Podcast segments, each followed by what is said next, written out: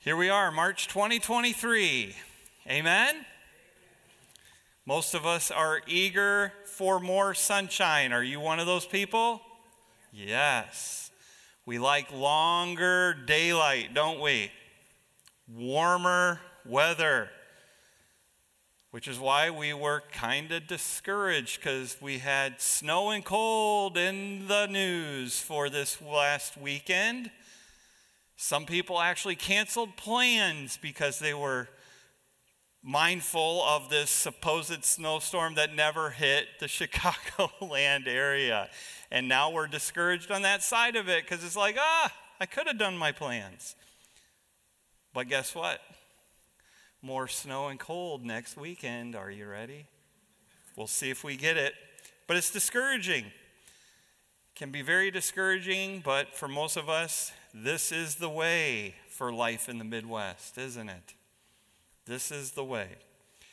March is a month that inches us closer to the day that most Americans don't really like too well tax day. Do you have your taxes done? We just got ours finished, and I heard the dreaded news from our CPA Mike, you owe more. That's discouraging, dreadful. Some people have been going through some very disheartening health challenges, and it just seems like there's not an end in sight, and it's just been a very, very difficult journey for them.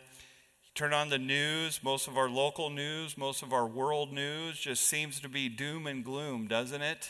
And it doesn't seem like it's going to lead to any kind of change anytime soon. Some of us just stop even watching it altogether, you know? And then, as Paul just gave the announcements today, the news about my last Sunday, and I understand when you hear news like that, it can be difficult. There's been many, many things this year that have happened in all of our lives. And it's kind of made some people feel like, wow, 2023 is already hopeless for me. It's left a lot of different people feeling quite dismayed. And if that's you this morning, if that's where you find yourself, I want to encourage you this morning. I want to lift your spirits up because this is a special day today. As Faith Baptist Church, we get to commune with our Savior at His table. Never tire or get uh, bored with this. This is a special day. Special day. We receive hope on these days. We receive hope anytime we open the Word of God because we have a Savior who has the power to make all things new. Are you thankful for that? That's our great God. And we open the Word of God and we come to multiple passages that lay out the gospel for us, and the gospel always gives us hope, friends. It always gives us hope that you and I, as believers in the Lord Jesus, we can grow. We can change. Christ enables all of us who are his children to put off those old habits. And he enables us to put on the habits that are pleasing to him. Our Savior sets the captives free, friends, from life dominating sins. It's one of my favorite things as a biblical counselor is to come alongside someone who's struggling with a life dominating sin. You feed them the gospel over and over, and you watch the Spirit of God and the, and the Savior just transform them before your eyes, and it just excites you, and you can't wait for the next case. Our Savior has the power to set the captives free from life dominating sins and to transform them to live for him. So, as we come to the table this morning, God wants us to remember this key thought that Jesus Christ suffered and died to enable all of us to live for Christ and not for ourselves. That's going to be our focus this morning. Christ suffered and died to enable all of us, his children, to live for Christ and not for ourselves.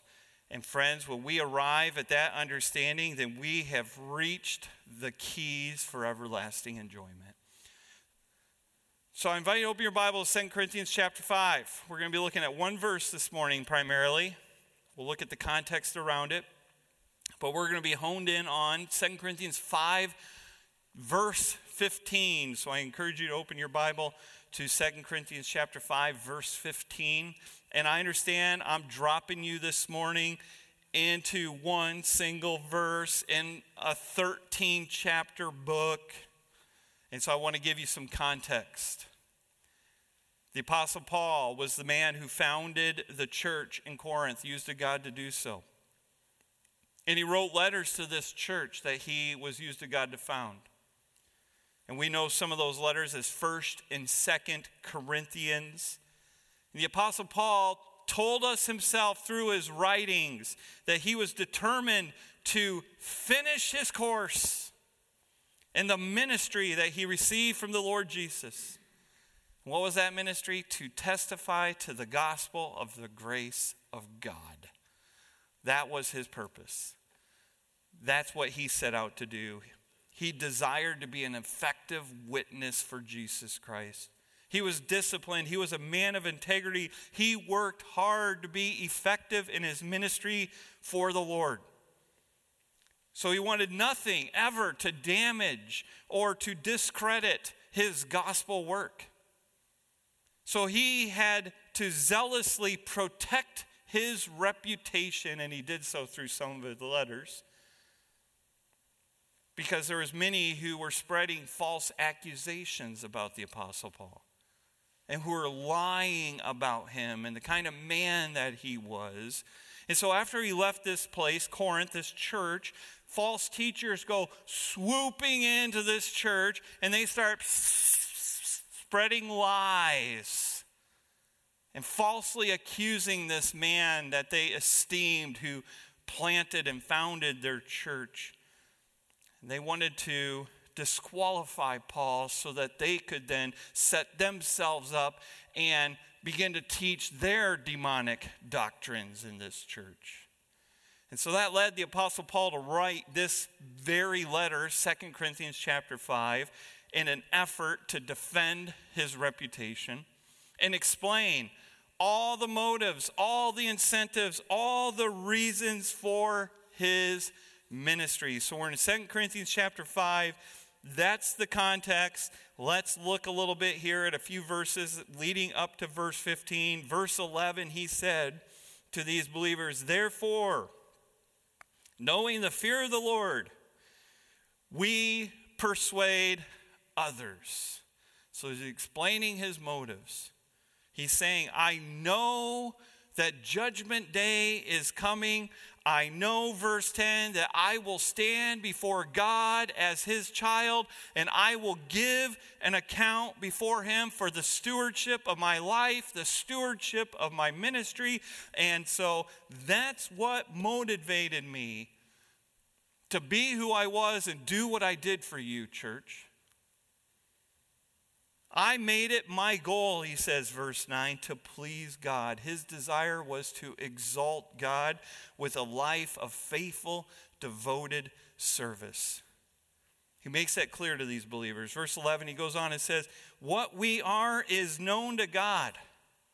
So he's defending himself and he's saying, Hey, God knows all about my message. He knows all about my methods, my motives as I ministered. He goes on and finishes verse 11 into 12, and he said, And I hope it's known also to your conscience.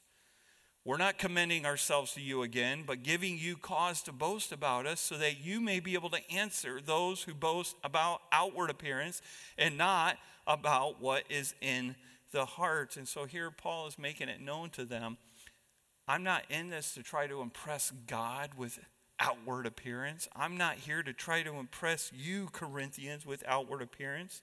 He appealed to their conscience, hoping that the very motives of his heart would be obvious to their hearts. He said very vividly, verse 12, he's not seeking their approval. He was seeking their benefit with everything he did. All he simply did was proclaim the gospel with passion to these people, boldly urge these very people in Corinth turn away from your sins and turn to, put your faith in Jesus Christ. Be reconciled with God. And many believed, and a church was started. And he knew how devastating it would be for this very church, this established church, on Judgment Day if they turned away from the gospel and embraced these false teachers. He knew if they turned away from the gospel and embraced heresy, that would indicate they didn't even know the Lord and they would end up in hell. He was very concerned for that. And so he said verse 13 if, if we're beside ourselves, it's for God. If we're in our right mind, it's for you. Basically, told them, I am the way I am in order to please God. If you think I'm too extreme, even borderline insane, no, it's for you. I passionately preach the gospel because it comes from God diligently work to get it into your lives because it's the power you need for your lives. And then he comes to a great verse, verse 14. He says, For the love of Christ controls us, because we've concluded this, that one has died for all, therefore all have died. And so, as you look at that verse, especially that first line in that verse again, Paul was overcome by the love of Christ, are you? He was shocked that Jesus paid in full the penalty for his sin. Boggled that Jesus died for Saul of Tarsus. Blew him away. Why? Because he was a blasphemer. He was a persecutor. He was an insolent opponent. He was one who used to hate Jesus Christ and hate all Christians. And the fact that that Christ died for him just overwhelmed him. Overwhelmed him. The love of Christ, verse 14, completely dominated Paul. That's what that word literally means held him fast. Christ's love was irresistible to him. It, it, Christ's love would not let him go. It overwhelmed and satisfied his soul. It drove his whole life, his whole ministry from that moment forward whence he was overcome by it. The love of Christ, verse 14, controlled him. And that was the Apostle Paul. But we need to take the time with Christ at his table this morning and look within. We have to ask the question what is controlling me today? What is controlling me? You see, friends, the Bible is clear. You're either controlled by, verse 14, the love of Christ and righteousness, or you're controlled by the love of self and sin? What is controlling you? You say, well, where does the Bible say that? How does it, where does it distinguish that? It's Romans 6. Romans 6 shows before someone trusts in the Lord Jesus Christ, or his or her Savior, the love of self controls him or her. And we see this all around us. Some people spend a lifetime trying to earn or to keep a reputation. I meet with people who are deceived into thinking if I can just make my boss happy, if I can just please my spouse, if I can just get my kids to like me, then I'll be able to know what it means to have joy. Other people spend a lifetime trying to achieve success, deceived into thinking if I can just get that next degree, if I can just get that next big promotion, then I'll be able to know what it feels like to have joy. Some people spend a lifetime pursuing after comfort and ease, deceived into thinking, if I could just get a job that's easy. If I could just find a place where I can work the fewest amount of hours as possible, if I could just get my kids to do exactly what I say all the way, right away, with a happy heart, then I'll be able to have the time to do what I want. Then I'll be able to play my video games and watch my sports and catch up on my shows. I'll then finally know what it means to experience joy. There's countless people that live life this way, deceived into these thoughts. They think they're in control of their lives. But these selfish pursuits, what do they show? They show that all these people are, as Romans 6 describes them, enslaved to sin. They're completely dominated by the desires of the flesh, the desires of the eyes, the pride of life. The Bible describes them in Ephesians 2 as completely dead in the trespasses and sins, living in the passions of the flesh, carrying out the desires of the body and the mind, and they were by nature children of wrath like the rest of mankind. And you read a description like that in Ephesians 2, and you're like, whoa, that's bad news. That's not a pleasant description. No, it isn't. But what's so awesome with the Word of God is often when it delivers bad news like this, just right around the corner is the good news. And in the very next two verses of Ephesians 2, it tells us the good news. It says to us, God, being rich in mercy, because of the great love with which He loved us, even when we were dead in our trespasses, made us alive together with Christ. By grace, you've been saved. Friends, Jesus died to bear our sins and to set us free from them. We remember that at the table this morning. Jesus died to turn us away from being controlled by sin. Romans chapter 6, I've alluded to it once or twice already this morning. It says that our old self was crucified with him in order that the body of sin might be brought to nothing so that we would no longer be enslaved to sin, for sin will have no dominion over us. We celebrate that at the table this morning, friends. Jesus did that for us. He enables us, 2 Corinthians 5:14, to be controlled by the love of Christ. The love of Christ, verse 14, completely dominated Paul, so much so, verse 15, he no longer lived for himself, but for him who for his sake died and was raised. So, in other words, Paul refused to live for himself and he aimed to live for Christ. And by way of example, Paul showed the Corinthian believers, and now you and I today, as a church, exactly this truth that we are in a very good position in our lives when we're controlled by the amazing love of Christ. Is that what controls you this morning? When that's true of you, friends, it's exciting. When you're controlled by the love of Christ, it means that Jesus sets you on a new course. He gives you a new goal in life.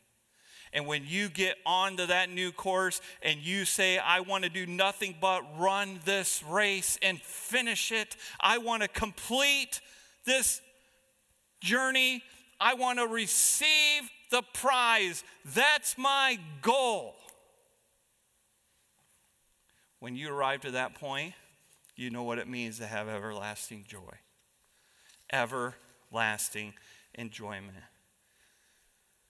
In verse 9, God tells us that my purpose, your purpose in life is to, say it with me, church, please God. That's your purpose in Christ, friends. That's why you exist. You exist to please God. What does that ultimately mean? It means that you aren't out there and enslaved to please other people. As long as you're focused on pleasing God, that's all that really matters.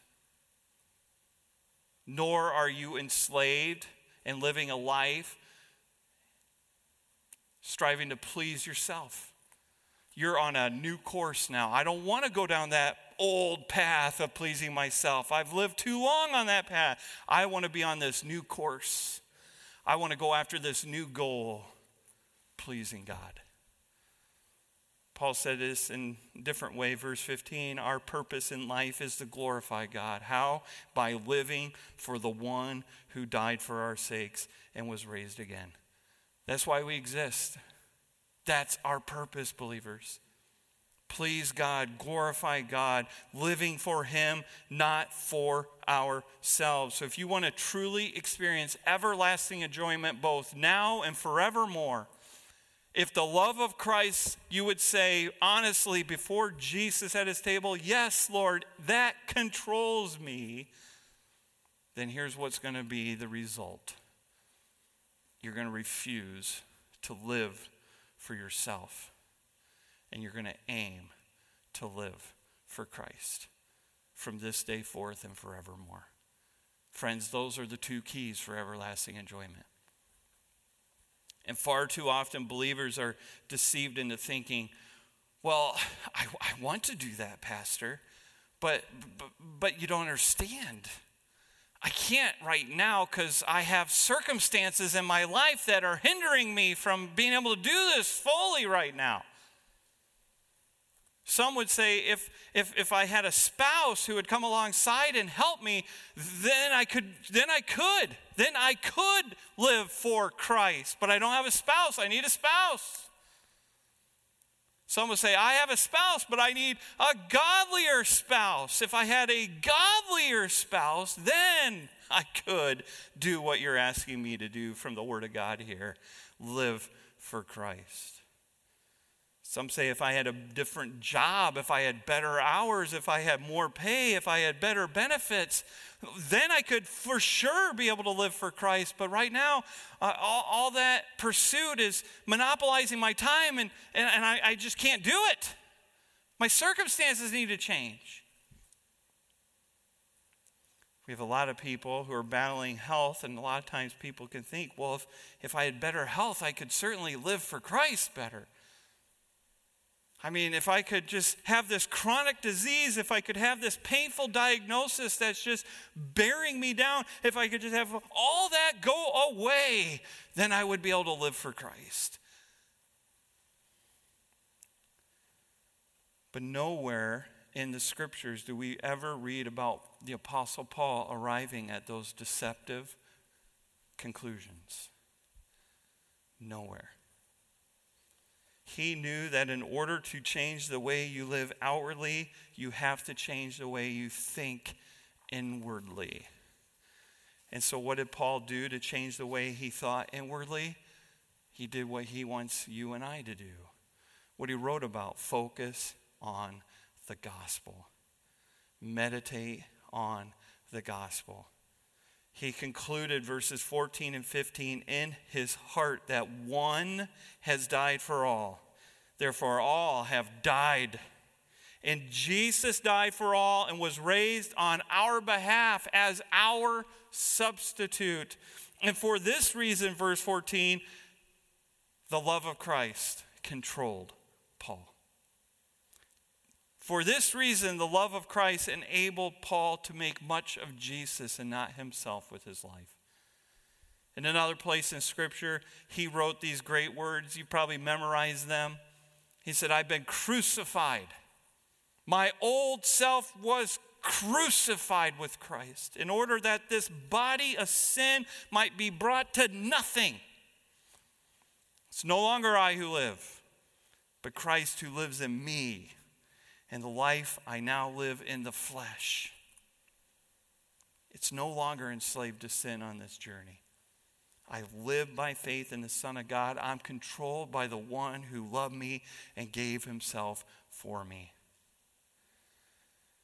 And he concluded in verses 16 and 17 in his heart that from now on, therefore, we regard no one according to the flesh. Even though we once regarded Christ according to the flesh, we regard him thus no longer.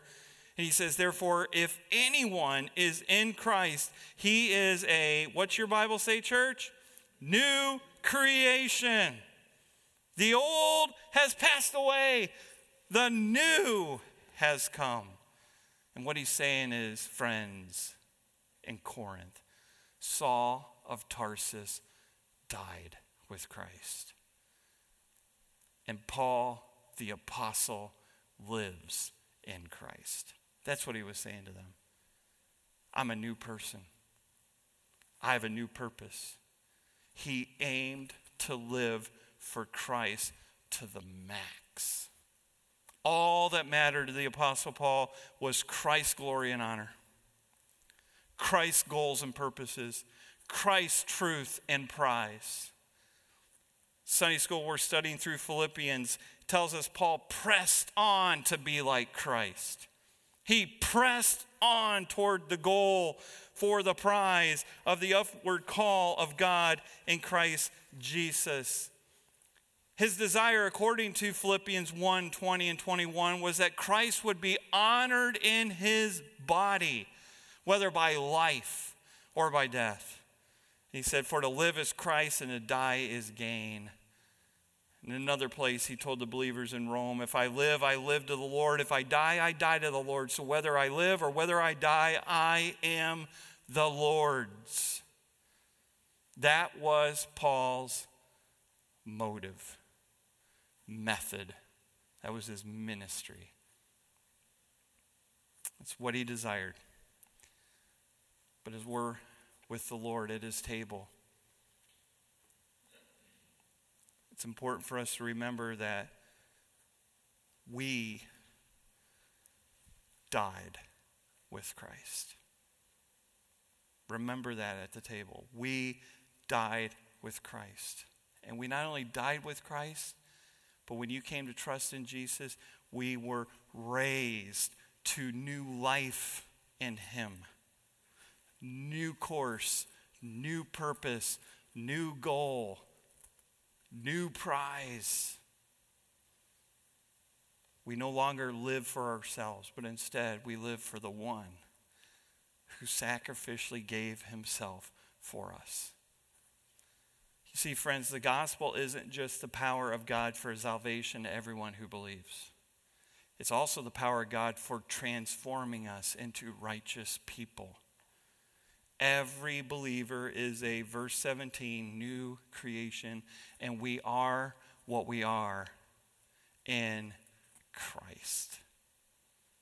Jesus, our Savior, is unique. Amen? One of a kind. No one like him. He's the God man. He is infinitely valuable.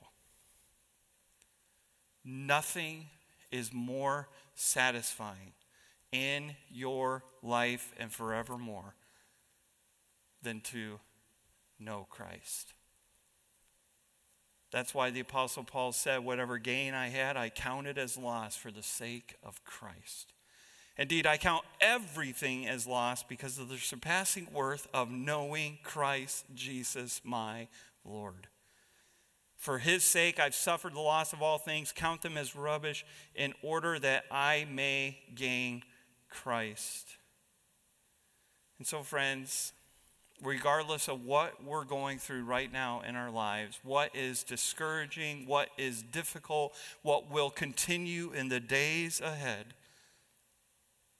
we have, through that journey, the keys to everlasting enjoyment, don't we? Refuse to live for yourself and aim to live for Christ through it all. Let's give thanks to God at his table for enabling us to do just that. Father, thank you so much for this good word. We thank you for your grace in our lives. And I pray that you would give us just a passion and a zeal to know Jesus more and more and to never tire of the Word of God. And I pray that we would see any time we get to commune with our Savior at His table as a special time, a time to give us hope, to give us help for those difficult and discouraging days that we go through. And so use this time in a special way to make us more and more righteous for your glory and to encourage us that if we stay this course, we will receive the prize. We will experience what we all want everlasting enjoyment. I pray this in Jesus' name.